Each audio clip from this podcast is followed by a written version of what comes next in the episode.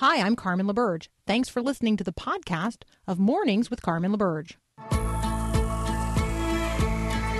Your daily encouragement that God has the world in the hollow of his hand. This is Mornings with Carmen LaBerge on Faith Radio. If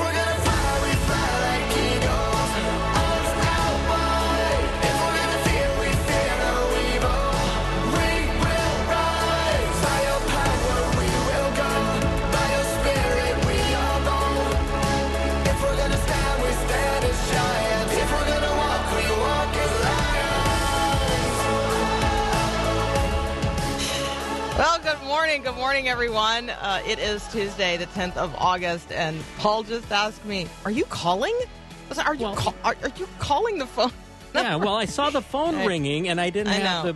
the. Anyway, The phone was ringing, Paul, because I was testing to see whether or not I could tell people to call. And I've tested it, and so yes, the answer is yes. So now I will say what I was planning to say now that I have verified that if I tell them to call, something will happen. Yeah. How's that sound? yeah, Okay, so here's what happened yesterday.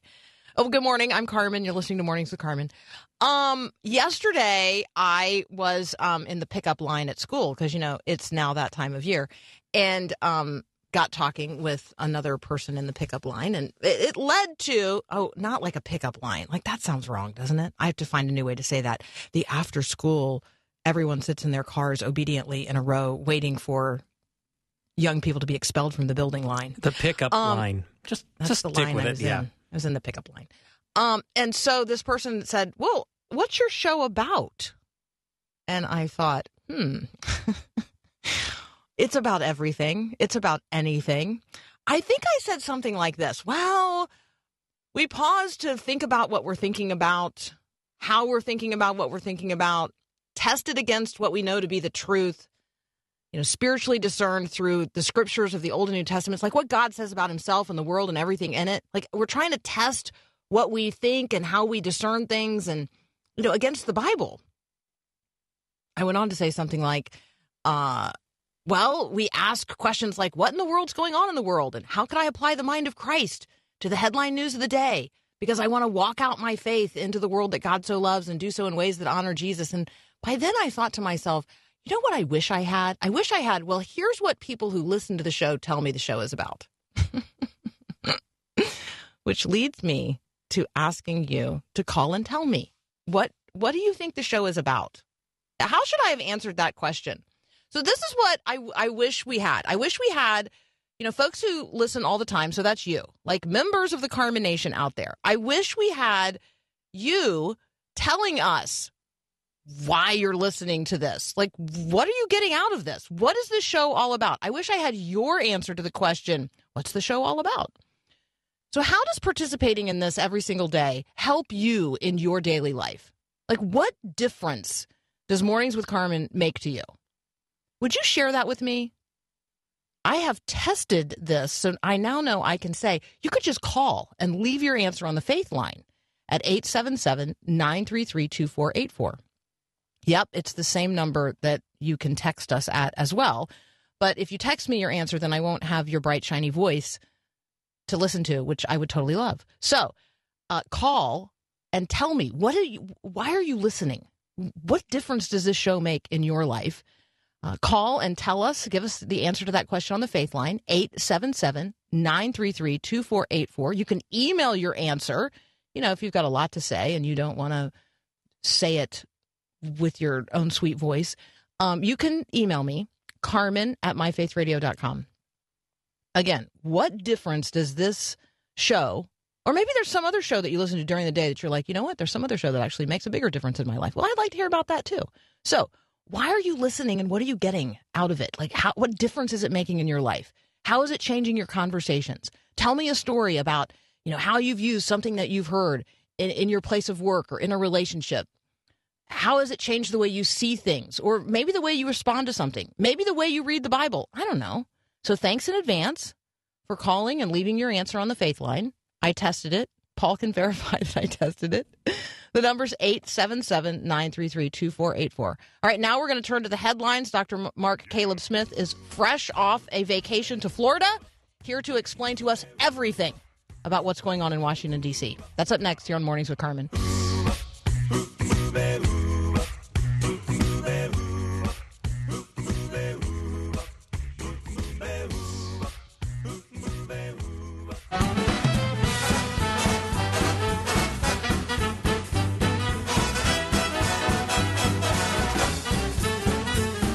All right. Apparently, I need to confess that I've lied to the people.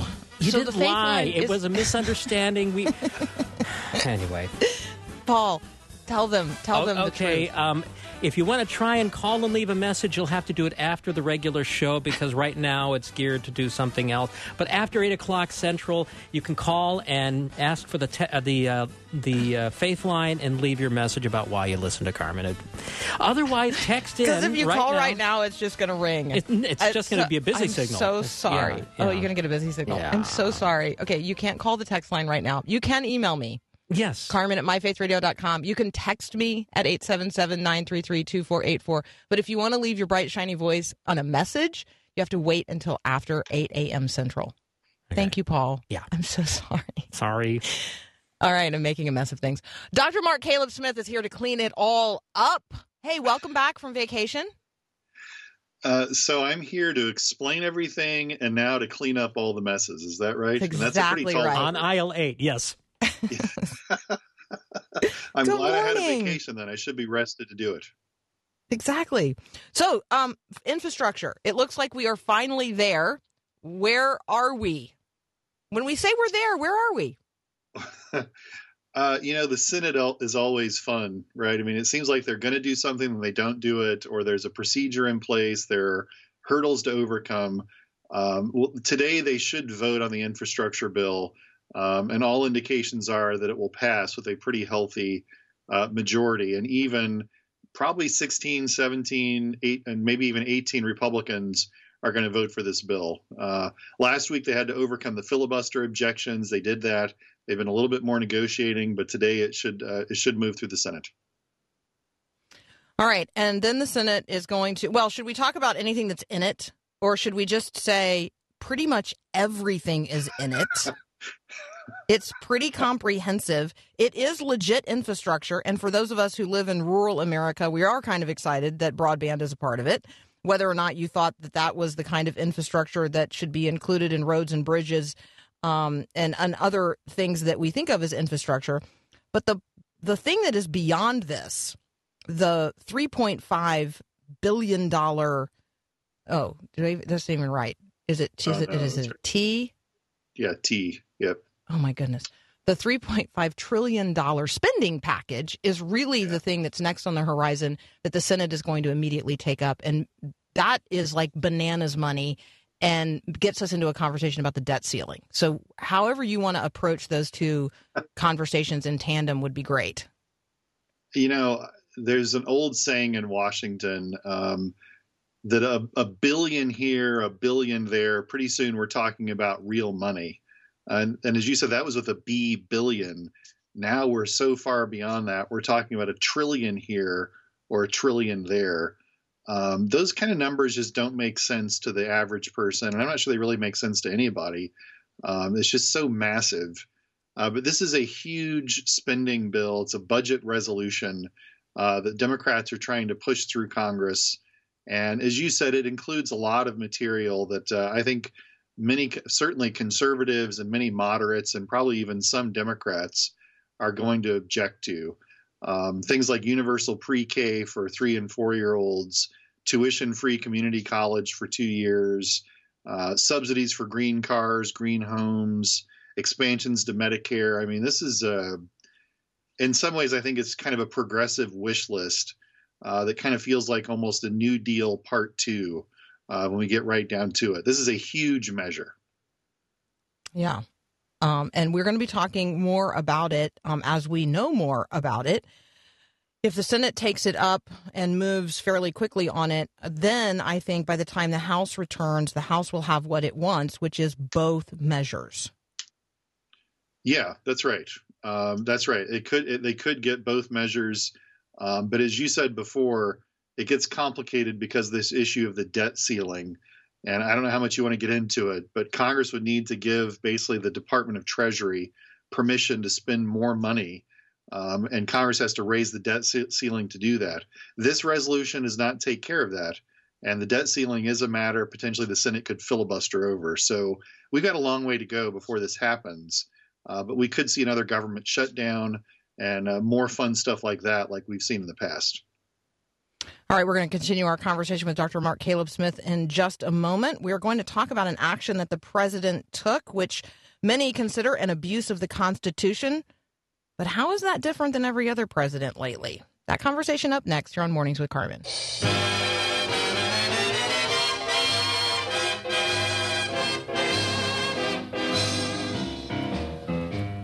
All right, continuing my conversation with Dr. Mark Caleb Smith from Cedarville University. Um, what is going on in terms of the president issuing, you know, executive uh, executive orders, many of which are um, strain um, strain the imagination, but in this case, uh, doing so really uh, by authorizing the CDC to do something.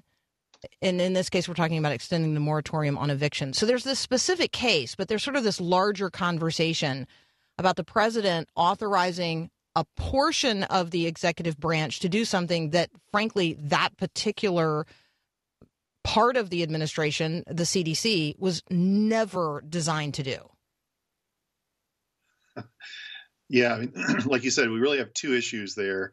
Um, so we have this particular very narrow case, in a sense, where President Biden's telling the CDC to extend this moratorium on evictions uh, that's been going on for a bit of time now. And we can understand why there's a desire to do this, right? I mean, COVID's created a lot of economic problems for people. Certainly, there are people who are in a really difficult position who maybe aren't able to pay their rent. And so you can understand the motivation behind it. Um, but the real question really is whether or not the president has the power to do this. And does the CDC have the power to do this? Um, typically, during times of emergency, the Supreme Court's a little bit more willing to give the federal government some power to do things. Um, and this particular case has already made its way to the Supreme Court once, uh, where the court very narrowly said, "Yeah, we're not real sure about this. We don't aren't really thrilled about it, but we're going to sort of look the other way for the moment." Um, but even in that case, Justice Kavanaugh wrote by himself and said, "Yeah, this is this is fishy." Uh, and if this comes up to us again, then we really need to see Congress passing a law to do this, not an executive order. Well, here we are again. Uh, this is probably going to go to the Supreme Court again. Uh, but as you said, the bigger issue really is how much power do we want the president to have? Should the power the president have the ability to sort of, with a stroke of a pen, um, take away people's private property rights, take away economic freedom to some extent, uh, regardless of his motivations? Uh, that's a big issue. And it's one that unfortunately uh, we don't spend enough time reflecting on, I think, as citizens. Executive power. Um, so we all learned in civics at some point along the way that there's this separation of powers. Could you just remind us what each branch is supposed to be doing and how they are supposed to relate to one another, at least if we took the Constitution um, at face value? Sure. I mean, as you said, I mean, the Constitution was designed uh, so that the branches of government have very different basic powers that they have. So the Congress or the legislature has the power to write the law. Uh, the president has the power to enforce or to execute the law, and then the judicial branch uh, has the power to interpret the law. And we those are generally separated. Our system does allow for some overlap here and there, but these are generally separated powers. And we put those kind of expectations on our political leaders through the Constitution itself. Um, but over time, the boundaries between the branches have, have, really gotten blurred, especially between Congress and the legislature. Uh, the president has become way more powerful than I think our founding fathers ever would have predicted. And because of that, the president's kind of grown in stature.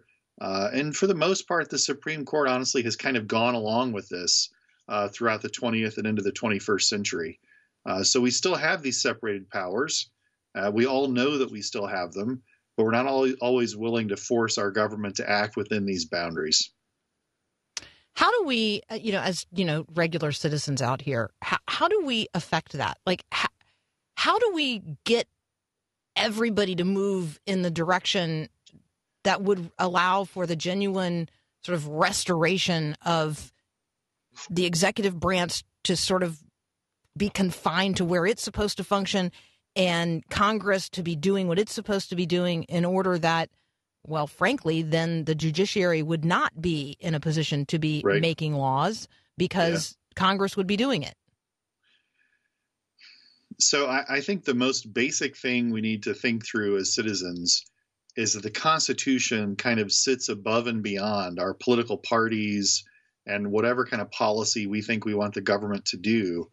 Uh, but instead, we tend to look we tend to look at the Constitution and the president and Congress. We tend to look at them through the lens of partisanship, and so we, if I'm a Republican, for example, um, I might be okay if Donald Trump makes an executive order that kind of pushes the boundaries of Article 2 powers, uh, like he did when he redirected funds to build the wall, for example, that were earmarked for military spending. Uh, or if I'm a progressive Democrat, I might be okay when Barack Obama uh, sort of decides unilaterally to prevent the government from enforcing the law against a certain class of, uh, of immigrants in our country. Um, and so instead of really forcing the president to abide by the law, we tend to cheer the president on when the president's doing what we like.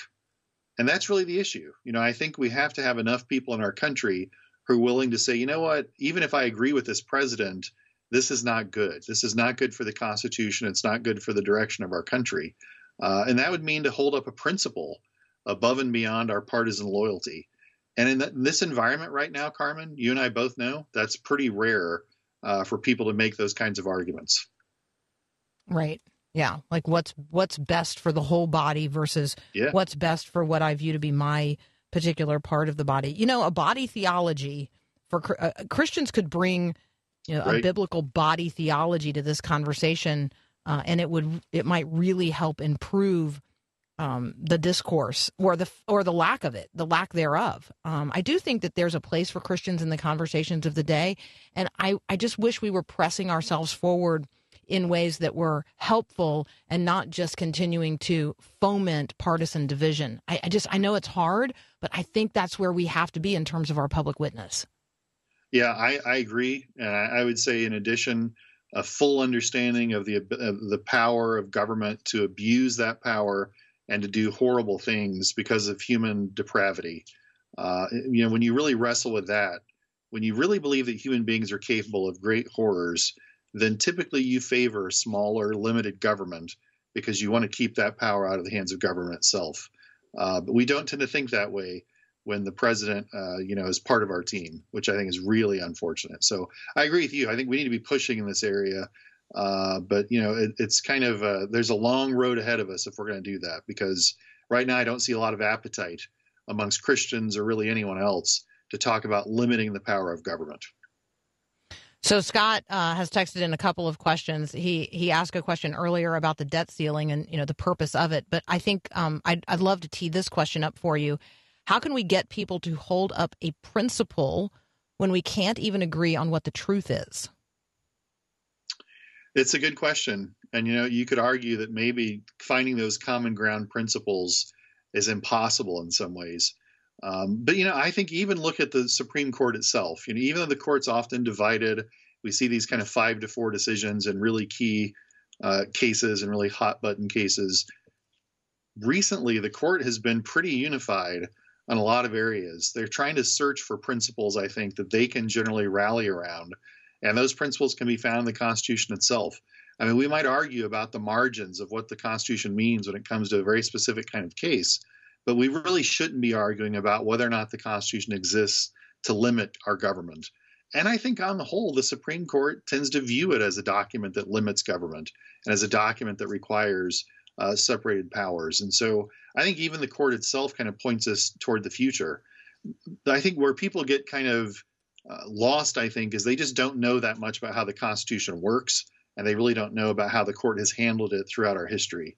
So, to me, I mean, educating people about how the Constitution functions is a key part of this discussion.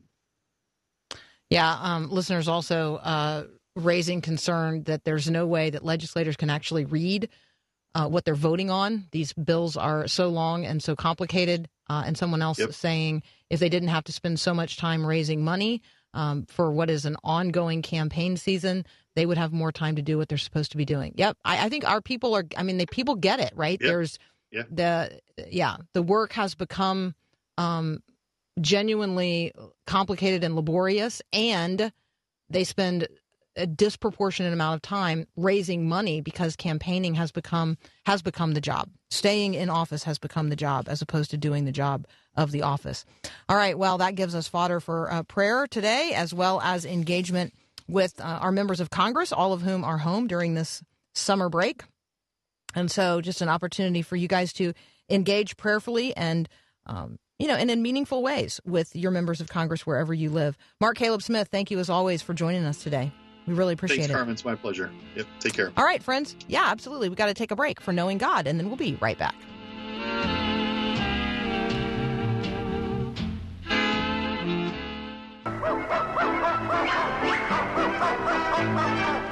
All right, since Greg Laurie was talking dogs, we'll talk dogs for a minute. Today is, among other things, National Spoil Your Dog Day. When is it not Exactly. National Spoil Your Dog Day? I'm just curious. Yeah, I mean, pretty much isn't that the point of a pet? exactly. I, hmm yeah. I have a spoiled dog and three not spoiled dogs. So I don't know. Maybe today's the day I will go spoil the three who are not ordinarily spoiled. There you go. Um, all right. Uh, w- next up, we are going to talk about. Well, you know, we always talk about life. Like, right? We this is. If you've ever wondered, uh, is this a pro-life program? Um, yes, unashamedly, unabashedly pro-life. Uh, I talk about being pro-life from natural conception to natural death. Yes, I put those words on there to provoke you to think about what does that mean and how would that work itself out in terms of a pro-life ethic every day. Focus on the Family is in the midst of their See Life 2021. So See Life uh, is uh, Focus on the Family's annual pro-life celebration. It's uh, it's impacting hundreds of thousands of people right now online. This year, the ministry has combined the best of in-person and digital opportunities to reach more people. So you can check it all out at focusonthefamily.com backslash see life. If you just Google focus on the family see life, and that's S E E, like see it, not like the ocean. So S E E life, see life. Take a look at life. Focus on the family's got a really cool thing going on right now. We're going to have a conversation next with a woman who didn't just like have this moment where she was like, "Oh my goodness, there is this overwhelming need, this desperate need. My heart is broken." She didn't then despair. Instead, she did something about it. She did something tangible. It's making a real difference in people's lives. And so this is an inspiring personal uh, conversation with Linda Znachko. We will talk with her next. The ministry is He Knows Your Name. We'll be right back. I recently received a note from one frustrated mom who asked this How do I deal with snarkiness in my teen? Hi, I'm Mark Gregston with Parenting Today's Teens. Whether you call it snarkiness or rudeness or whatever, it's still disrespect, and it should be off limits in your home. If your teen is rolling his eyes when you talk or answering you in a demeaning and selfish way, you need to take action. Because when left alone, disrespect only gets worse. Take time to talk about respect with your children and lay down a few consequences and boundaries. Have a plan for curbing the snarkiness in your home. Disrespect should never be allowed. Want more parenting help from Mark Gregston? Find encouragement through articles, books, and more at parentingtodaysteens.org. Again, parentingtodaysteens.org. Speak life, speak life to the deadest, darkest night. Speak life, speak life when the sun won't shine and you don't know why. Look into the eyes of the Lord. I'm going to start by saying Linda Znachko is a regular person. She's also the founder of He Knows Your Name Ministries, seeking to honor every child with a name in life and dignity and honor in death. Um, Linda, welcome to Mornings with Carmen. Thank you. It's great to be with you, Carmen. And you're right. I am just a regular person. Like I love that. I love that you know you're a regular person. You live in Indianapolis, Indiana. You have a regular life and you have uh, allowed God to not only break your heart over something that breaks his heart, But then you didn't just stay there in brokenness. You moved forward. You've actually pressed your life into the problem. So tell people the story. Um, you know, how is it that God opened your eyes and broke your heart to to something that seemed like an overwhelming need? And then what did you do about it? Well, I was uh, just sitting at my computer one day, and uh, you're right, I was living an ordinary life. I mean, just really being a stay at home mom. Um, I had a lot of transition in with my children, with their lives at that point. Um, I had a son who was going off to college. My daughter had just gotten married, and my two girls were still at home with me. And my mom had just died six months before. And I had just, with my dad and my siblings, given her the most beautiful funeral. And there I was sitting at the computer and a breaking news story hits and it's super dramatic. You know, the caution tape is across the parking lot and everyone's arriving and sirens are everywhere. And I, of course, it captured my attention and I thought, what's going on here? And the breaking news story said baby Doe found in a dumpster wearing only a diaper and my heart just started to race and i was filled with questions and i thought what happens to a baby that's been found deceased in a dumpster in our city what does our state do about these things and you know as i sat there captivated just watching this unfold a live you know story i just felt like i needed to do something.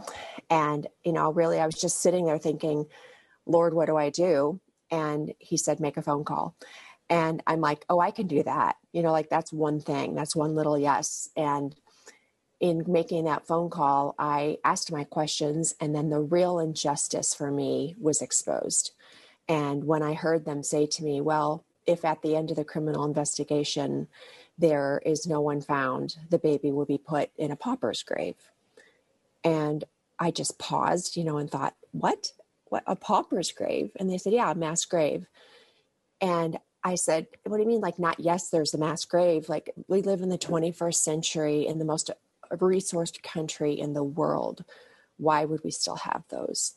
And why would this baby not be buried with dignity? This baby is a child of God, just like my mother was, and deserves everything we gave my mother a family to surround them in death, a name, and a beautiful celebration of life. And that's what I want to give this baby. So I asked them to put my name on the case and begged them to promise me that they would let me know what happens. And they they said to me hey look you know this is going to be a criminal investigation and it's going to go on for a while. So you know it may just be a couple years. And i was like well you know i've got time so i'll just wait with you. And that's what i started to do was wait. And at the end of um, that period of waiting, um, what happened? And then what is the ministry that grew out of this one experience? hmm Well, I had no idea that the Lord was taking me into a ministry. That's for sure. Um, that that criminal investigation ended up taking 13 months, and uh, they found that the funeral home director had illegally disposed of the body of the baby. Um, and so that kind of is a whole other story, and you can read about it in my book. It's fascinating. Um, but what happened while I was waiting those 13 months is God started to show me that there was more injustice and more help that under resourced people had needed that were losing loved ones, either in tragedy or like in home accidental death. And so, as I started to walk that journey out by calling the coroner every Friday, I started learning about a whole lot of other needs. And one of them was that there was another baby and that baby was at the coroner's office. And when they said to me, you know, does your organization take care of other babies? And since you're waiting for this other one, would you just take care of this one? And I, mm. I was like, I started crying, you know, and I'm sitting in my car, like, wait a minute, there's no organization. This is just me. And actually, it makes perfect sense that if I'm waiting for one baby, I would take care of another one. And so that really birthed He Knows Your Name. And the more I talked and sought God's heart on it, the more I just saw how much this made sense. And God just said to me, This is He Knows Your Name. And, you know, like take my hand, we're taking a walk, let's go. And that really birthed the ministry. And that first year started to just show me what God was doing and laying a blueprint for the foundation of this ministry. He knows. Uh, he knows your name is the website. He knows your name.org. It is also the title of the book. Linda Znachko. I want to get the pronunciation of your name right. Linda Znachko. Znachko. Znachko. Oh, like knock on the door. There. Yeah. I'm gonna, I'm gonna change my little note here. Um, Linda Znachko is not only the author of the book "He Knows Your Name," she is um, the the founder of the ministry. And I just describe it this way: you allowed God in breaking your heart over something that breaks His heart to not become paralyzed by what is a, a genuinely overwhelming need in our culture but you brought the culture of life and and the truth of the gospel to bear on the culture of death like this Absolutely. is huge this is a shining light in in real darkness in real time right now Right. in, in, a, Yeah. in a very tangible way so we're going to talk um, when we come back from a very brief break we're going to talk about safe haven baby boxes because that's another outgrowth of this and then we're also just going to speak um, directly to the heart concern of those right now maybe your heart is breaking over something that breaks the heart of god and you just need some encouragement to start pressing in the direction of positive change. We're going to ask linda to help us do that together. We'll be right back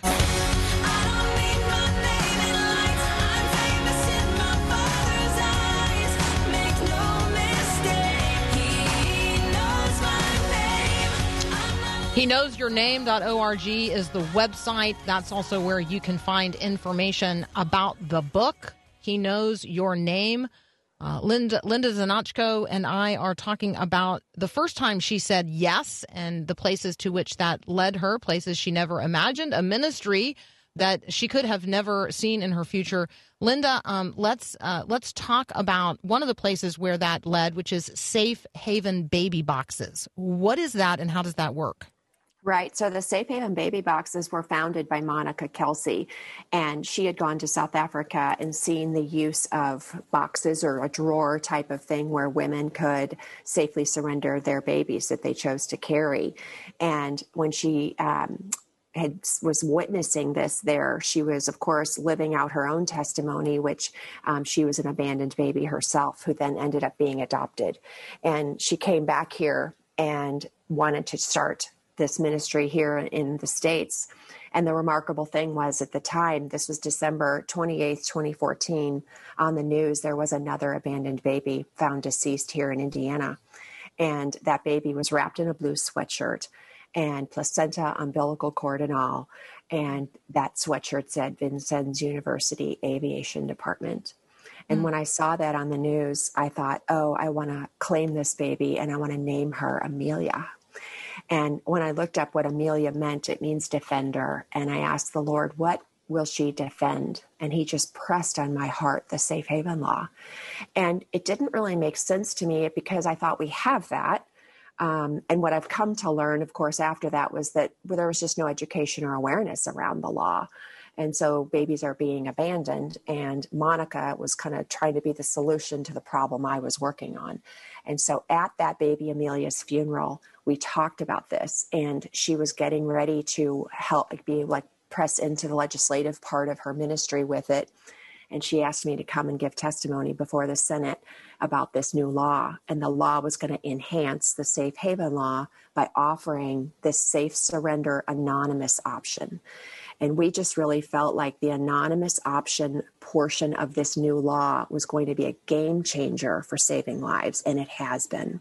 And this box is put in the wall of a fire station or a, a hospital, and we've had 12 babies safely surrendered um, in the last four years or so.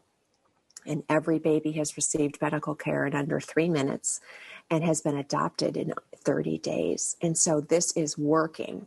And we have over 65 boxes now in the state of Indiana, and they're growing. There's five other states that have passed legislation, and it's up for consideration in many others.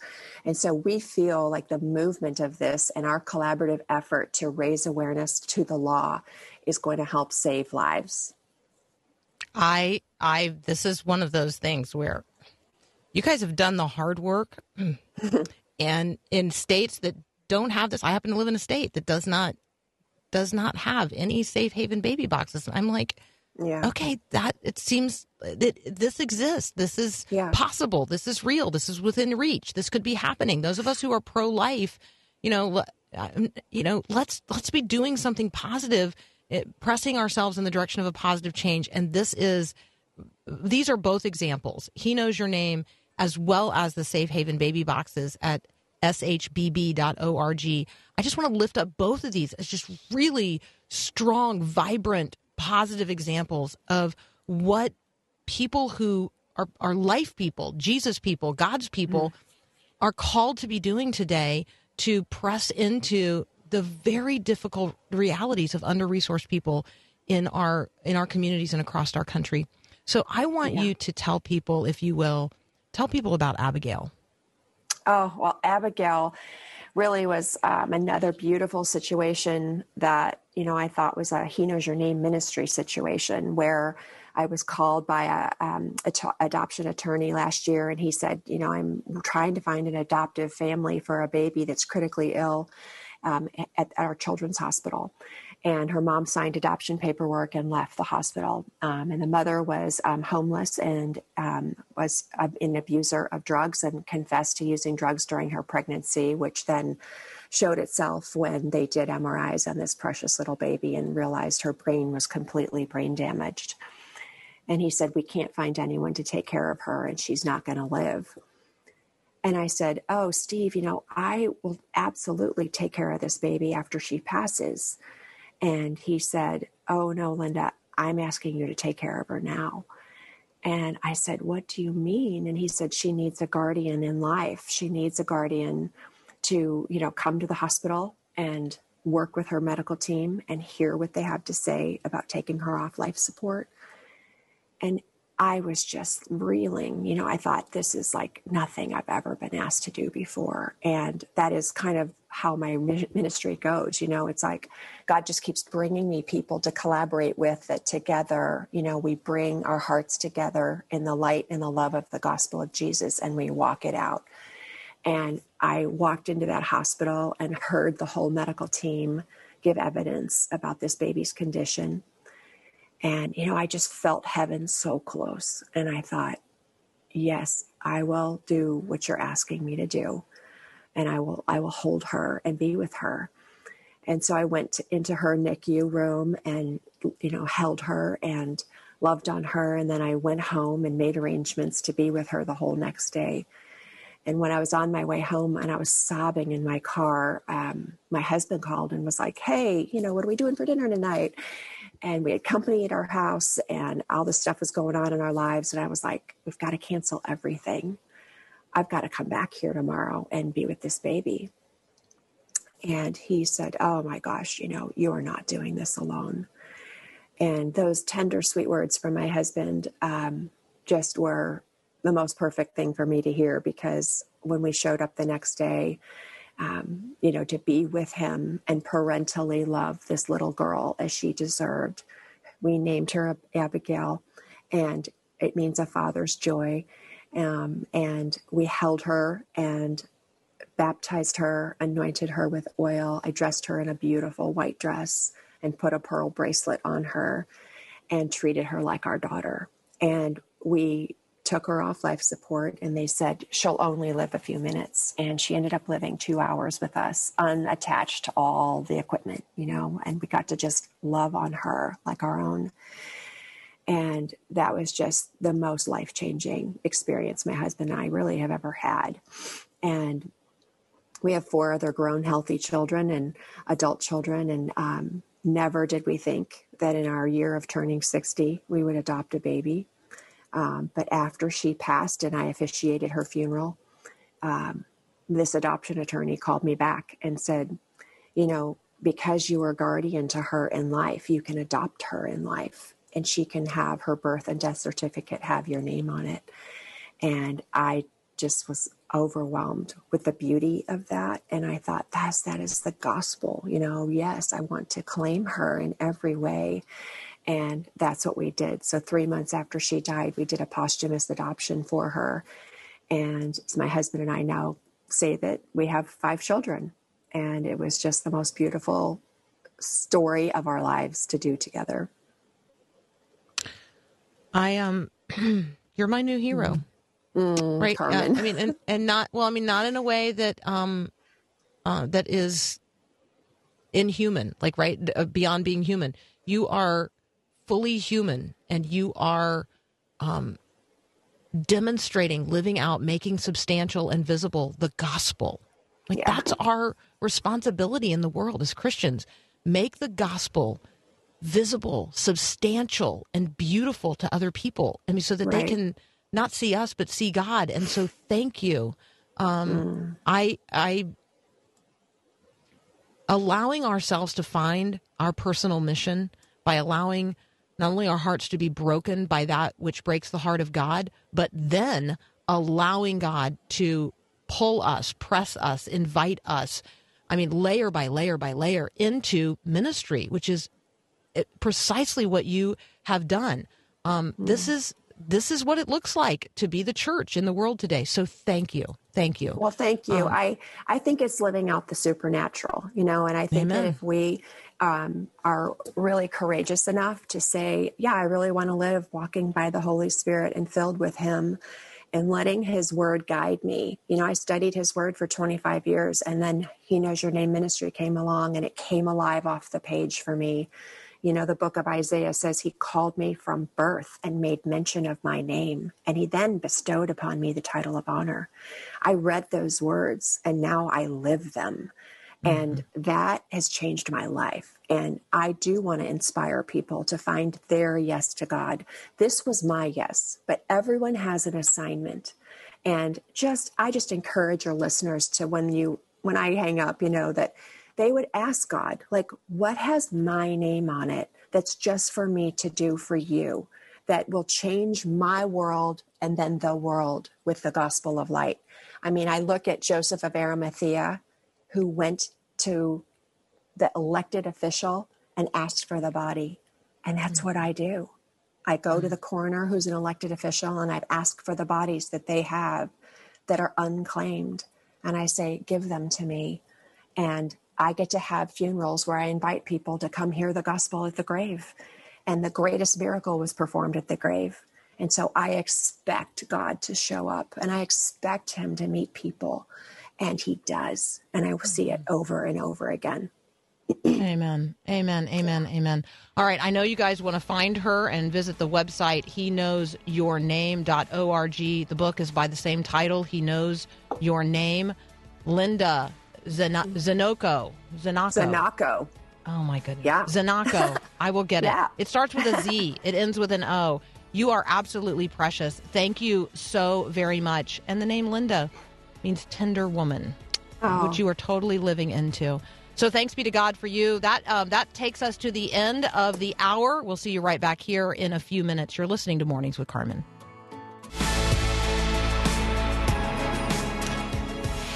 All right, this morning, uh, the song on my heart and in my prayers was this one from Jeremy Camp In the morning when I rise, in the morning when I rise, in the morning when I rise, give me Jesus. You can have all this world, just give me Jesus. God has got the whole world in his hands today. Uh, God sees you, God knows right where you are, He knows what lies ahead in this day. He knows every challenge you're going to face. He knows every conversation uh, you're going to have. And He has you in the midst of it. You are His beloved child, redeemed in Christ, filled with and empowered by His Holy Spirit. And in that, you can walk into this day expecting the unexpected, anticipating miracles, confident that because you are with God, God is with you always, even to the ends of the earth, even to the end of time, to hell and back if necessary. Um, he, God's got you. So give Him this day. Give Him this day by asking Him to give you Jesus in this day. You can have all the rest. Just give me Jesus. Just give me Jesus. When I'm alone, just give me Jesus. When I come to die, just give me Jesus. And yes, in the morning when I rise, just give me Jesus. We got another hour of Mornings with Carmen up next. Thanks for listening to this podcast of Mornings with Carmen LaBerge from Faith Radio. If you haven't, you can subscribe to automatically receive the podcast through iTunes or the Google Play Music app. That way, you never miss an episode. It's also available anytime at myfaithradio.com.